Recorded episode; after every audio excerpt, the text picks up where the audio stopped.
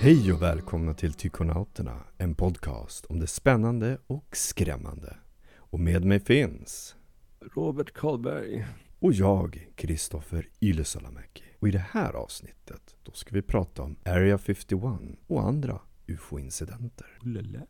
Men först lite nya UFO-nyheter som är mycket nervpirrande. I TheGuardian.com så läste jag en intressant artikel daterad den 20 maj 2021. I artikeln så skrev The Guardian att på senaste tiden så har synen på UFOs förändrats i Amerika.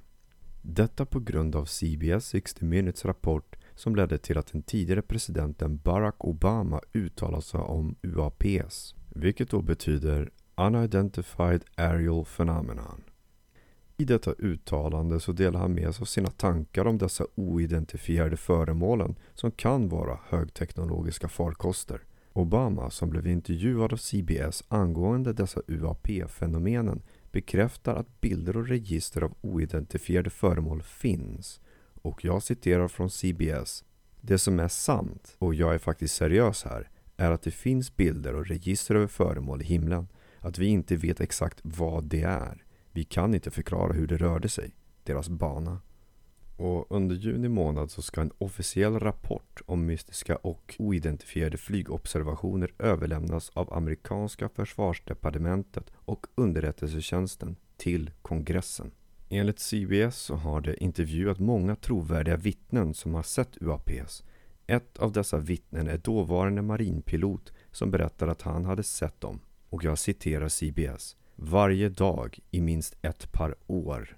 Vidare i artikeln så står det att Tucker Carlson från Fox News säger att Pentagon inte vet vad det är och det är ett stort problem för amerikanska säkerheten. Donald Trumps före detta underrättelsedirektör John Radcliffe flikar in och menar på att rapporten skulle visa att det skulle vara fler UAPs som har synts än vad som har offentliggjorts. I en annan artikel som är skriven av republicworld.com den 20 maj 2021 i artikeln så skriver de att Pentagon har bekräftat att en helt ny UAP-video som nyligen publicerats av Jeremy Corbell är riktig och är en del av Pentagons utredningar. Syftet med utredningarna är att få klarhet om vad det är och vad det vill och dessa utredningar leds av Unidentified Aerial Phenomena Task Force, en bransch av Department of Defense, alltså Amerikas försvarsdepartement. På Jeremy Corbells Instagram så kan man se detta videofotage som filmats från USS Omaha den 15 juli 2019 i San Diego. I videon så ser man klart och tydligt att en UAP svävar över vattnet en stund. Sedan rör sig farkosten ner till vattenytan så att vattnet stänker och i nästa sekund så försvinner objektet ner i vattnet och försvinner. Och i nästa artikel från 7news.com.au som publicerades den 13 april 2021 där det skriver att ett amerikanskt krigsskepp har följt flera olika UAPs och filmat dem vid flera separata tillfällen. Ett av dessa videoklipp är tagna 2019 och visar en pyramidformad UAP som rör sig nära de amerikanska krigsskeppen och blev filmad av deras kameror med mörkerseende. Men den amerikanska marinen menar också att de har filmat en annan sorts UAP som är av den sfäriska typen. Och alla dessa UFO-videos är länkade i description och jag kan starkt rekommendera att ni ser dem. Vi lever i spännande tider och vanligtvis så brukar vi vara reserverade när det kommer till videoklipp som hävdar att det är UAPs på bilden. Dessa klipp är från Amerikas militär och har större trovärdighet enligt oss. Har dessa besökare ökat i antal eller har det alltid varit här? Ja, ja, jag tror, ja, jag tror nog det alltid varit här på jorden. Och sen då såklart i vilket syfte, om det är spionering eller försöka ha kontroll på oss, ja, ja det vete fan. Eh, och just det, by the way, eh, när det kommer till de här hemliga, ja du vet de här UAP-dokumenten som blev deklassade i USA, så har faktiskt vissa länder i världen redan gjort det. Mhm. Så då, då enligt den här nyhetssidan eh, då, eh, dw.com så har ju Frankrike, ja så har redan Frankrike haft sina UAP-dokument offentliga sedan eh, då var det 2007. Och eh, ett av de här, eh, vad ska man säga, högt rankade kan man väl säga, eh, UAP-fallen som hände i Saint Germain, G-E-R-M-A-I-N, Germain. Där det var ett triangulärt objekt som blev sedd av många vittnen. Och det är lite svårt att hålla sånt hemligt. Det, det som de har berättat då, det här objektet hade rört sig långsamt då nära en marknivå och, och sen sedan skickade ut en ljusstråle mot marken och sen bara flög iväg. Och ja, sen, ja, så har vi även Storbritannien då som har deklassat sina UAP-dokument eh, och i en av dem beskrivs en händelse som utspelade sig år 1990 där hade vi ögonvittnen som observerade ett UFO som svävade mitt på dagen nära den här staden. Nu kommer jag mörda, mörda namnet här men eh, Pitchlory, Pitlory tror jag, Lorchy, ja, whatever. P-I-T-L-O-C-H-R-Y. Ja, lycka till då. Snack, äh, stava ut det. Mm. Uh, ja, och det här staden ligger då i Skottland. Och där beskrev vittnen då en, att typ farkostens form var lik en diamant.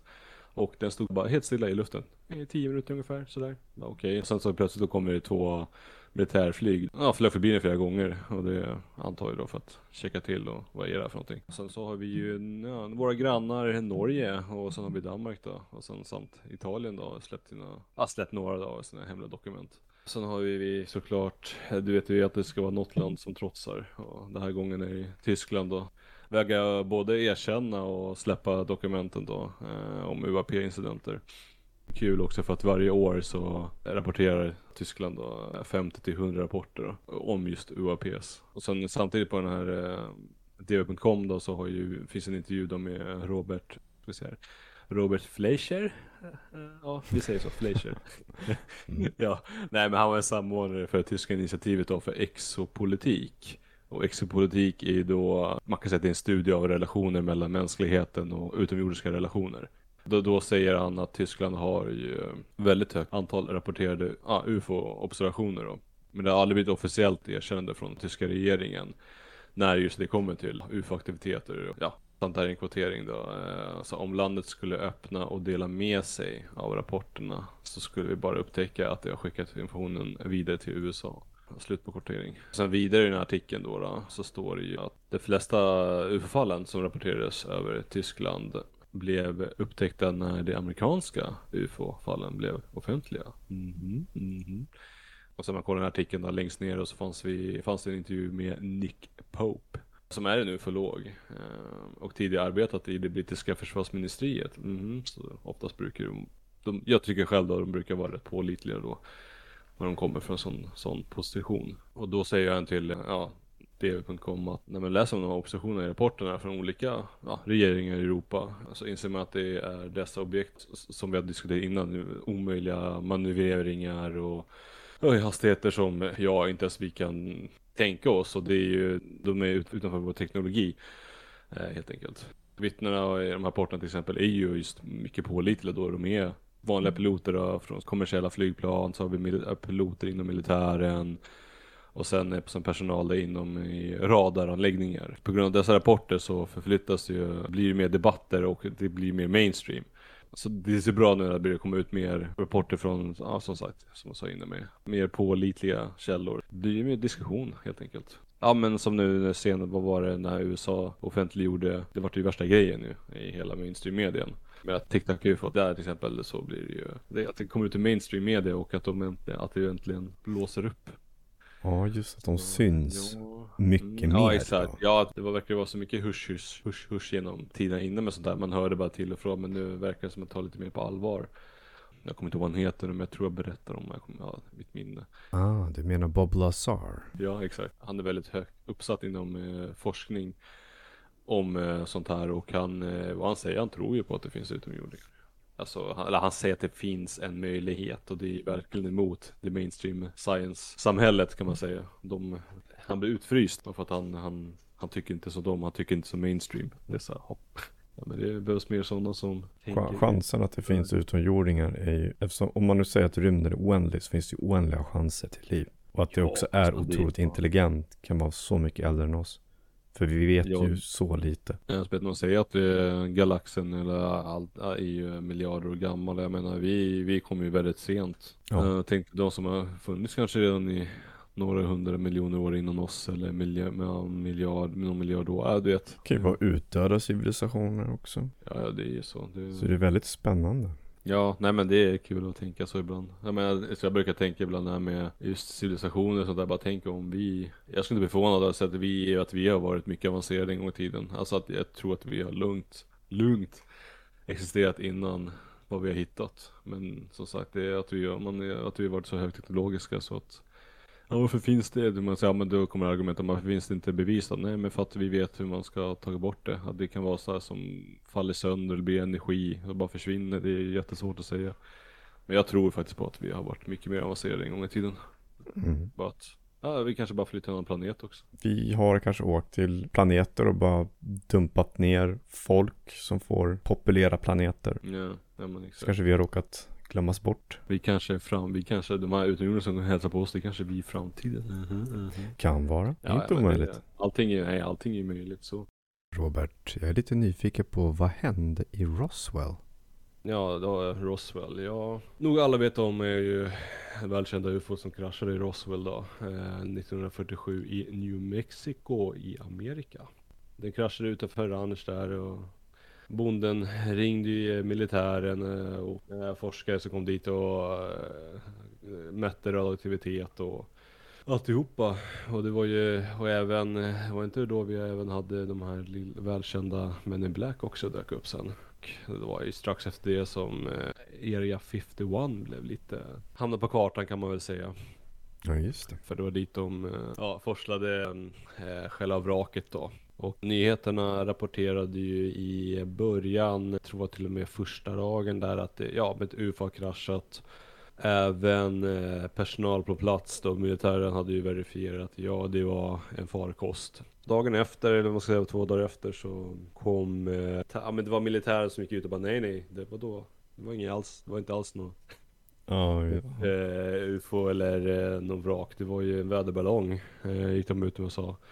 Och eh, så finns det även den här välkända bilden då man ser hur en från, jag tror att det är bild på två militärpersoner som står och håller i de här vrakdelarna. Det ser ut som folie men ja, man vill, det är ju så svårt i svartvitt och men ja, men det, det är en välkänd bild då. Man får se de håller i just där så kallade metallen då. Då ska vi se och sen är det ju det här med också konspirationen där men det är även skeptikerna säger att det bara alltid var ju bara en mörkläggning hela alltihopa. Att det är ett typ, ufo men vi ska inte, ja, Ska inte få reda på sånt. Skulle skapa ett kaos tror jag. det ligger ju också i eh, Amerikas intresse kan jag tänka mig. Att de kommer förbi deras, fly, deras ja, radar, allting. Och hur kan de göra det? Det skulle ju antagligen bli lite rabalder om det. Ja men jag börjar tänka lite, tänka, men också att det kan, man kan ju förstå varför de vill hålla det hysch hysch. Just för, eh, just när man ser Roswell-kraschen nu, att tänk om det var deras egna, egen farkost, experimentala farkost som mm råkar krascha och då vill inte de att det ska komma ut i nyheterna att ja men tänk om militären har en topphemlig farkost som kanske liknar ett UFO och kan flyga runt ljudlöst. Stormakterna tävlar hela tiden mot varandra när det gäller teknologi och sånt där och flygplan och spionera på varandra. Just Area 51 är ju en flygbas där de faktiskt utvecklar eh, nya teknologier inom flyg. Ja, E51 härstammar därifrån, mm. bombaren. Den första officiellt som var, eh, som inte kunde bli upptäckt av radar till exempel. Och det vill man ju inte att någon ska upptäcka vad man finular med på den basen. Jag förstår att den är hemlig och att det faktiskt står plakater och går du förbi den här punkten så får de, har de möjligheten att skjuta dig utan ja, några rättsliga processer. Mm. Så att eh, det är på egen risk att kliva in där. Ja exakt och det är också en kul grej jag gillar med att, ja, men det, att just det med de här kropparna att, då var ju, att det var ju överlevande utomjordingar då som eh, förmodligen, man vet inte, blir förhörda i basen eller de har någon mm. sweet deal där med människorna så Man vet ju aldrig. information och ja, nej, men det. Tänk om de där utomjordingarna har, vi säger, det sägs att de har använt sig av telepati, alltså att de för över bilder och sånt där via tankarna. Ja. Kan de göra sånt? Vad mer kan de göra? Kan de manipulera människor? I och med att vi kan manipulera via tal och, och, och handling. Ljud och bild och ja. ja. Tänk dig då vad de kan göra. Om de ligger före oss, nu är, jag, nu är jag väldigt snäll när jag säger hundratusen år. Vad kan de göra då? Det känns så skumt bara att de kraschade och så blir de här utomjordingarna strandsatta. Någonstans så tror jag att de kan nog säkert ha en teknologi att de har en backup-plan där, där det kommer ett UFO och bara plockar upp de här utomjordingarna igen. min, min smartaste av alla i dess besättning. Ja, det... Så att det, så det, Jaha, nu har de kraschat igen. Nu, nu struntar vi i dem och får vara kvar där bland människorna. Nej, det är intressant med Area 51. Det är så mycket hemlighetsmakeri kring och jag förstår också varför. Men vi säger nu att, att det har kraschat, att de har forslat all till Area 51. Då kan jag säga på en gång att när de väl har forslat det dit och det blev så mycket media kaos kring det här Roswell så tror jag att de ompaketerade den basen och skickade det vidare. Jag tror inte det finns några ufo-grejer där överhuvudtaget. Det ligger någon helt annanstans. Och den är ännu hemligare än Area 51.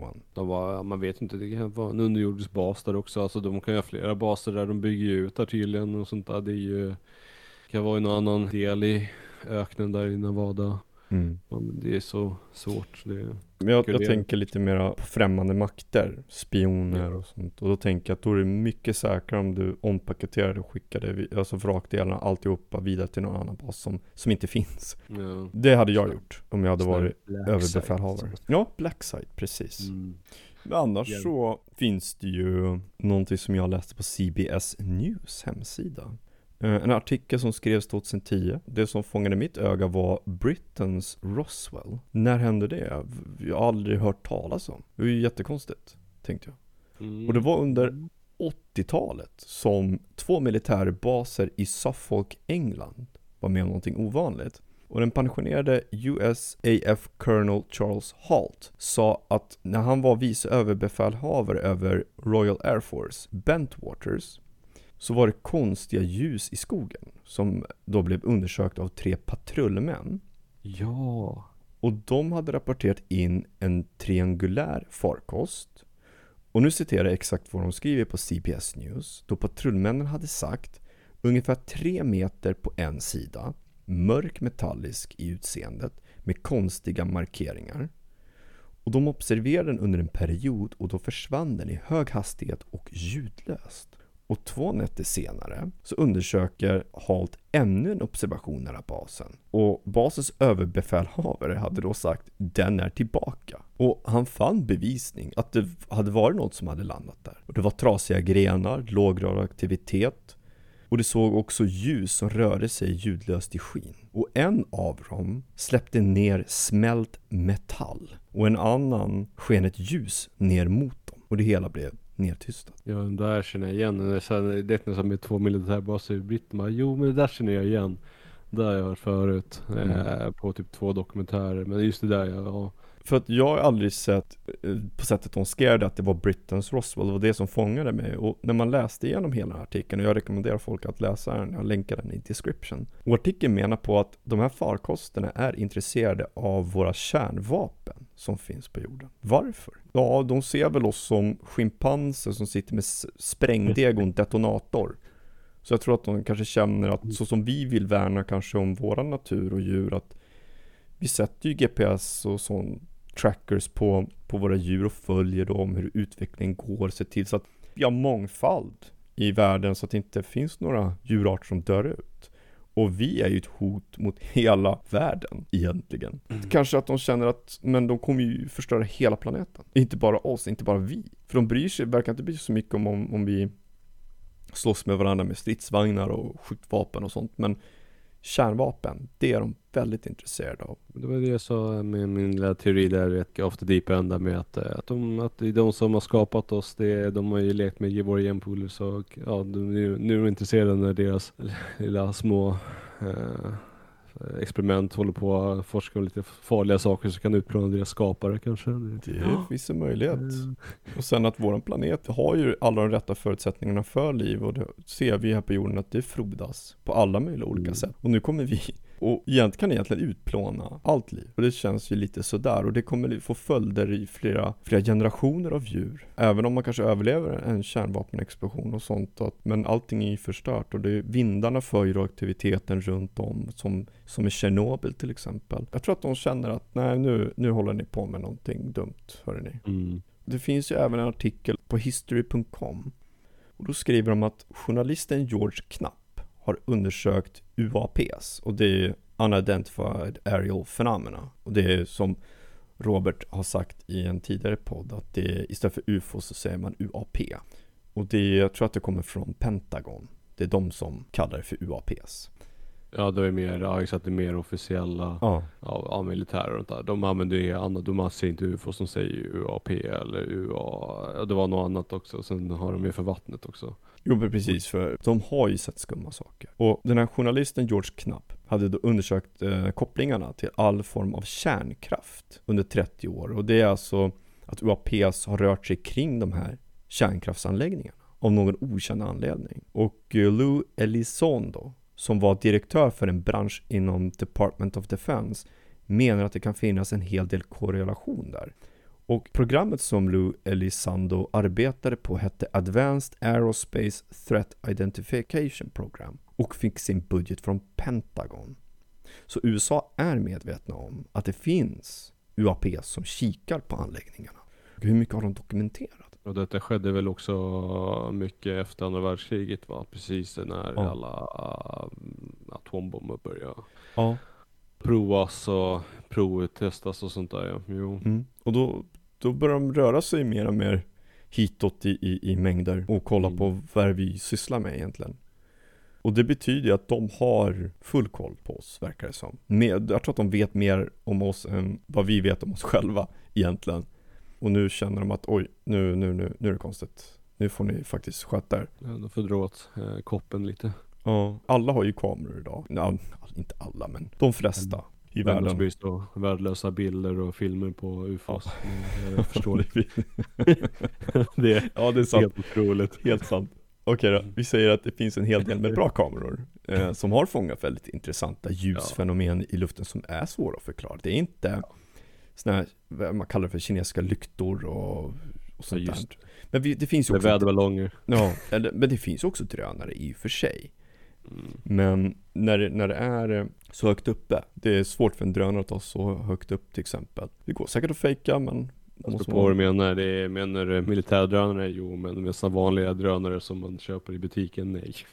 nej precis, inte på, inte Ja. på de höga höjderna som, De som de kommersiella drönarna är ju, går inte, men de som är militär och sånt där, de Och i och med att vi, vi filmar så mycket och, och tar bilder och sånt. Så det blir svårare och svårare för, för länder att hålla tyst om det. Ja. Så det, att, det märks att det börjar luckras upp det här med att de, ja okej, jo vi har sett skumma saker. De börjar erkänna att, ja men det var skumt. Och det finns en av dem som jag tycker är fantastisk. Och den såg jag på, först på 60 minutes. Och den finns på YouTube, jag kommer länka den i description och det visar alltså piloter som följer en av de här objekten med sitt flygplan. Eh, och det är militärer då. När de följer den här, det här objektet, när de får kon på den och följer den, så den, den har inga vingar, den har inga utblåst, ingenting. Det, det, det är ett objekt som åker omkring i, i vår atmosfär. Och som, ja men vi, vi engagerar den, vi, vi åker efter den, kollar vad det är och filmar den. Då reagerar den. Och den till slut åker ur flygplanets eh, kamera, bara försvinner i hög fart. Och piloternas reaktioner är så genuina, de har ingen aning om vad det är som händer alls. Och det är enligt mig är en av de absolut bästa ufo-fotagen som, som jag tycker någonsin har fångats officiellt från en militär källa. Och det man ska tänka på också, det är ju piloter, de är ju rätt erfarna med vad som är väderballonger och sånt där. Så att det är när de säger verkligen att det här, vi har ingen aning vad det är. Då, då bör man lyssna på dem och tro på Mm. vad de säger. För att det är, de vet vad som är vad i luften. Så att det- Precis. Men, men det, är, det är den där filmen då de använder den här FLIR-kameran va? Precis. Eh, Värme, ja, det- det- Värmekamera. Ja exakt, det är forward laser infrared och sånt där. Ja. Mm. Men det är ju det som, och speciellt med den där är att den, den mäter blå, alltså den, den ser värme och allt möjligt så att det är ju Skulle vara något utblås som du sa, då ser man ju att det blir någon typ av svart rök bakom men Precis. du ser bara, du ser bara den här pricken, inget mer. Mm. Det verkar, och den, den är ju ja, otroligt hög hastighet och och de kan ju bara följa den med den kameran också, de kan inte se, de kan inte se den med egna ögon. Vanliga, de har olika kamerasystem på ett flygplan då. Så det här är fliren då, det är den som enda som kunde mäta upp Alltså kunde följa efter hastigheten som farkosten, eller den här UAPn åkte. Det är ju som, det är flera eh, filmer också. Jag tror att det är, är det två stycken som de visar som man, man, man tappar i hakan över både hastigheterna och hur de manövrerar. Jag tror att 2017, en, det är kanske den jag tänker, men det är en man ser att den åker över vattnet tror jag. Det är, Ja, precis. De Ja, får precis skon på den. Med, ja det är eh, 2017 tror jag den. Det var då tror jag det var två filmer som kom ut. Mm. Men jag vet att då kom den ut i alla fall. Och då hade vi den här Bob Lazar som eh, Just det. mm, Han jobbade sa- ju ja. på Area 51. Ja, han jobbade inte där. Nej, det är fel att säga. Han jobbade på Eh, vad säger man? Är det inte basen bredvid men det finns ett annat ställe inte som är bredvid Air 51 och eh, hangar, eh, jag tror den heter, jag kommer inte ihåg exakt men den, Men han, han, har med, han har med Air 51 att göra verkligen. Det, han är ju en insider. Kolla om Bob Lazar, han är en jätteintressant människa. Och väldigt, väldigt trovärdig. Jag har med sig forskning på honom och verkligen kollar på så han, jag tror han är verkligen genuin. Så att det, Det tror jag också.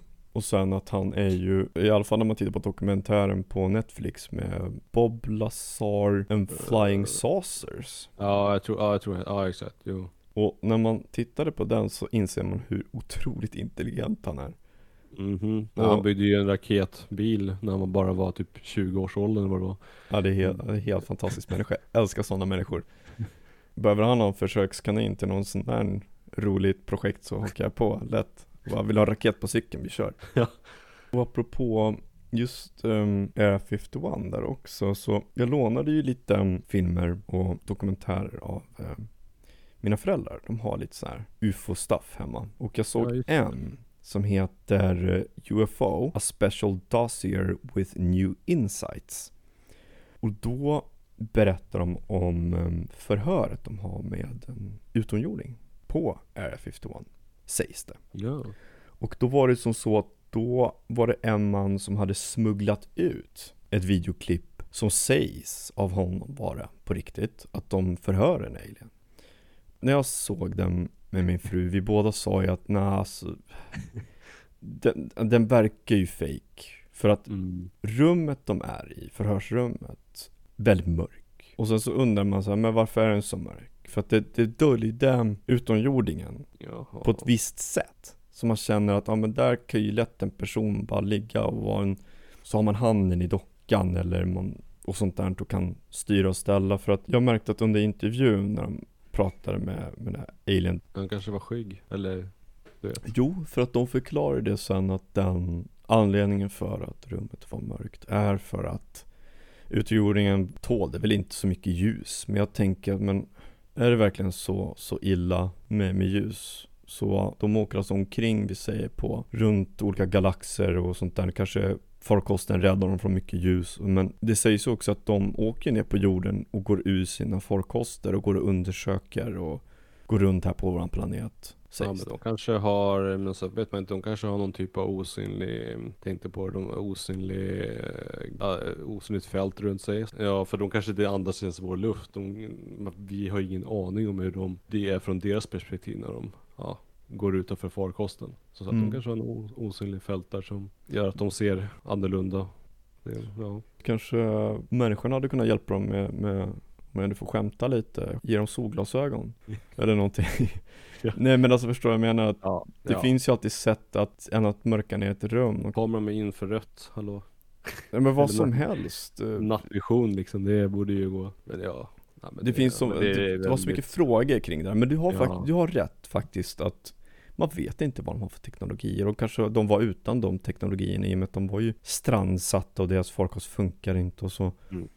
Kanske är det så. Men sen var det ju under det här klippets gång så märkte man att den här utomjordingen var ju sjuk på något sätt. Och då avbryts ju förhöret med att den här utomjordingen då, ja den reagerar ju på någonting och börjar hosta och, och, och, och bete sig väldigt underligt. Mekaniskt nästan att de guppar fram, att huvudet guppar fram och tillbaka och försöker liksom kipa efter andan. Ja, då kommer det in läkare då som kollar till den och lyser den i ögonen med, med ficklampor och sånt där. Och redan där så, men det var ju skygg mot ljus. Varför, Ja. varför riktar du ljuset i ögonen på den? Du kan ju inte se någonting i ögonen heller för att den har ju svarta ögon, stora ögon. Så klassisk, ja men typ som en grey alien. Det var bara så mycket som, som blev fel. Det var som en så här B-film som, de hade inte riktigt, de hade tänkt igenom en viss story men de hade inte tänkt på detaljerna. Nej. Det kändes bara så fel och hur de, de höll på med den här utomjordingen höll på. Men jag såg inte att den, den flaxade inte så mycket med armarna, den fick liksom ingen panik. Den, det var så mekaniskt, allting gick på räls. Det var det som jag reagerade på. Det var väldigt välgjort, det måste jag ge dem. Men de intervjuar ju även en person som gör såna här äh, masker och props till filmer. Han sa att han kan göra det där bättre. Ja, jag och min fru vi nickade och ja, det kan jag tro. För vi tyckte inte det var så särskilt ja, övertygande. Men vad vet man egentligen? Kanske är det på riktigt att man kanske inte tror på det för att man aldrig har sett en alien förut och hur de reagerar och så. Nej men det är det som är så svårt med sånt där. Jag menar, vill man tro så tror man väl mer på det men man måste se allting med lite skeptiska ögon just det här. Att det, det är så mycket som är, ja, om dina the spider senses har tingling då kanske man ska Ja. ifrågasätta lite. När jag blev riktigt troende inom ufos och det var faktiskt en egen upplevelse jag hade med min vän i min hemstad. Och jag tänkte läsa upp den för er så får ni själv avgöra vad det var vi såg. Men jag vet om att min upplevelse säger att det var ufos. Det var riktigt skumt och ja, jag blev faktiskt rädd och den kommer här.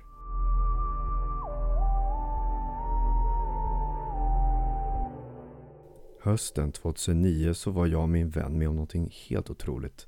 Vi var ute sent på natten i hemstaden utanför vår gamla grundskola och pratade med varandra. Klockan var runt ett på natten och det var riktigt mörkt ute. Jag började skämta och tog fram min ficklampa och siktade överallt i mörkret. Min vän tände även sin egna och började vifta med den upp i luften. Mitt i våra skratt så såg vi hur sex stycken orangebruna ljus störtade ner från skyn planade ut och svepte förbi oss i en så kallad V-formation. Närmsta beskrivningen av hur det såg ut när ljusen störtade ner var som att se vagnar åka ner från högsta höjden på en berg och dalbana i hög hastighet. Alla sex ljusen planade ut exakt likadant men med en svag gungning upp och ner som om de surfade på en våg i vattnet men fortsatte framåt utan problem. Det behöll även hastigheten under gungningen, vilket var otroligt underligt. Som om det kunde röra sig åt vilket håll som helst utan friktion eller bry sig om gravitationslagen. Under hela tiden så behöll det V-formationen helt felfritt. Nästan så att man kunde tro att det bara var en farkost och inte sex separata. När det svepte förbi så kändes det som om ljusen var mindre än en kilometer bort, men inte rakt ovanför oss. Det kom inget ljud ifrån dem, utan det var kusligt tyst. Hela ljusformationen började luta lite åt höger i förbifarten. De sex orangebruna ljusen var inte bländande utan sköna att titta på och de var formade som pumpafrön. Sättet det rörde sig över skyn var udda. Hastigheten som ljusen flög i var inte blixtsnabb, men inte långsam heller. Bästa förklaringen jag har idag är att det gled på is påminner lite om en hockeypuck som glider över isen utan någon större friktion. Jämnt och fint. När det väl hade svept förbi oss så såg jag att det sjätte och udda ljuset på den vänstra sidan bytte till den högra sidan på ett mekaniskt sätt. Med mekaniskt så menar jag att det udda ljuset bytte sida i samma hastighet sidleds som det åkte framåt. Bara några få sekunder efteråt så försvann de. Men det är inte bara på en sekund utan kanske på 3-4 sekunder.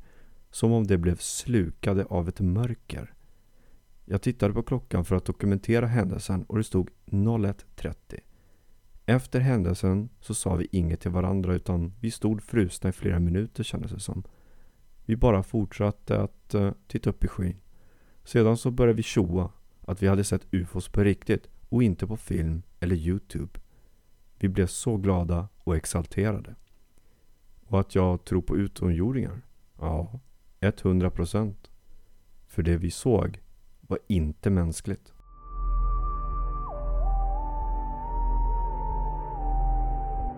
Så vad tyckte du om den? Mm. Tänkte hur drogpåverkad var, nej. Vilket det var. ja. Ja, nej, ja men sånt där är ju som sagt det är ju väldigt det är intressant. Och de damp ju Mm. ner från skyn. Som en berg och så här rakt ner så här. Och sen rätar de ut sig. Och de var ju alltså inte mer än en kilometer bort kändes det som. Nästan ovanför oss, det var liksom snett ovanifrån. Jag fick ju se, de var ju sex stycken, det var en udda på ena sidan. Och just när de åkte i, när de kom mitt i synfältet, då såg jag att det var orange inuti och sen brunt lite, ut, lite utanför. Längst fram, lite uppåt, så var det en lite rosa tint av färg. Liten, liten, liten, liten så här som gick som en liten båge på. Sen när de åkte förbi så, den, den som var udda längst ut på vänstersidan, när den böt mekaniskt över till högersidan i samma hastighet som de åkte framåt. Det såg så skumt ut. Inte att den vinklade sig, ingenting, den bara gled rakt över. Jag var faktiskt rädd eh, när jag mm. såg, när, när de väl just när han kom i mittfält och när man började inse att oj jäklar det här är, det här är skumt. Man tänkte inte så, ufos direkt utan man, vad var det som händer? Mm. Det var så verkligt och sen att de försvann där i mörkret. Jag blev så, jag blev så jäkla rädd. Apinstinkten in, inom mig som bara, du rör dig därifrån, det känns inte bra det här. Det, här, det ska inte vara på det här sättet. Jag tänker om de eh, får hembesök sen då. Ja, men tänk om de hade stannat. Nej. Ja, ja. Uff, jag vill inte ens tänka på, jag ryser det var där som, ja, jag och min kompis vi, där visste vi att okej, okay, då, de finns. Okej, okay, det, är, det är inte bullshit.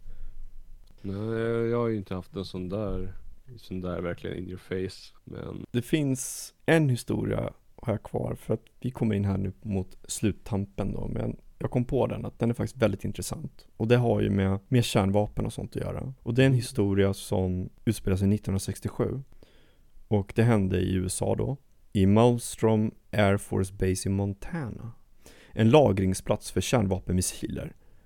Och den före detta flygkaptenen Robert Salas sa att flera av dessa missiler blev obrukbara samtidigt som de såg ett glödande rött föremål cirka 9 meter i diameter. Och det är alltså 28 meter i omkrets som svävade över den här anläggningen. Och då berättade Salas för CNN att missilerna började gå in i, i ett så kallat no-go-tillstånd. Att de, de, kunde inte startas. De kunde inte göra någonting. Ja, den där har jag hört förut jag också. Att ja, exakt, det, det, det var något objekt som kom där och var det inte så att de sköt ner någon stråle också under marken? De såg att de sköt ner en stråle just ja, mot ja. de här atombom eller atombomberna och så bara hopp, vad hände? Mm. tänk slut. Ja, men tänk en stråle som kommer ner alltså till deras, till deras lager. Där, ja, den, där den kan nå rakt genom marken bara obehindrat ner och bara stanna där vid missilen och bara Ja vad är det för någonting då? När ska ni använda de här och så vi kan deaktivera dem? Mm. Så att jag tror att de Jag vet inte om det blir ett fullskaligt kärnvapenkrig Kan det vara så att de kommer att stoppa det?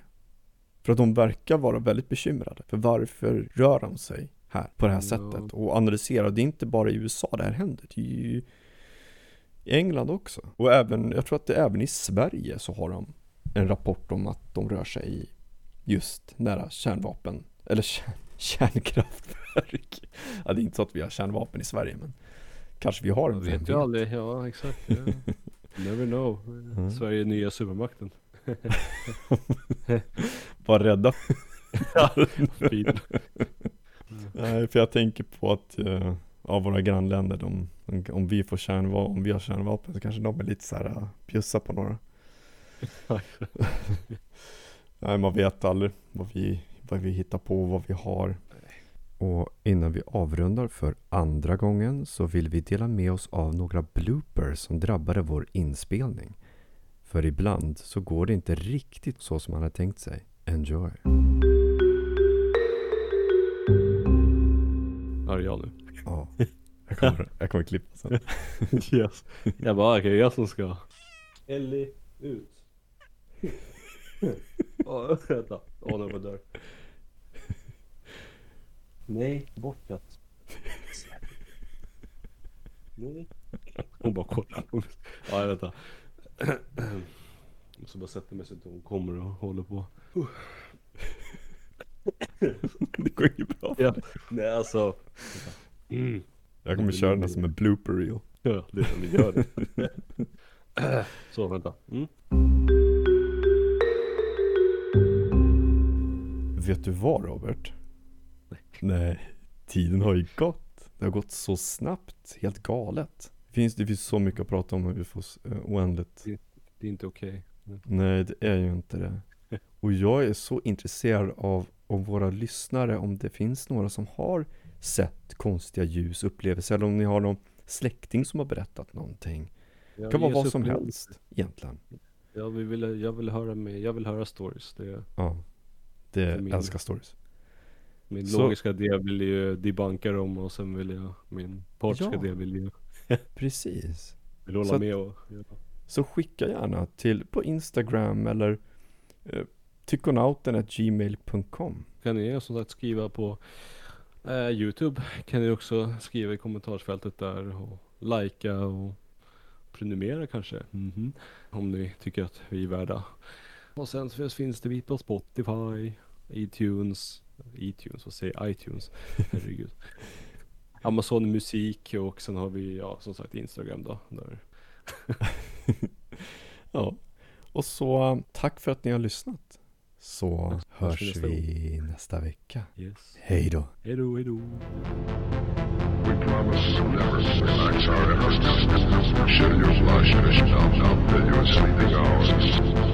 and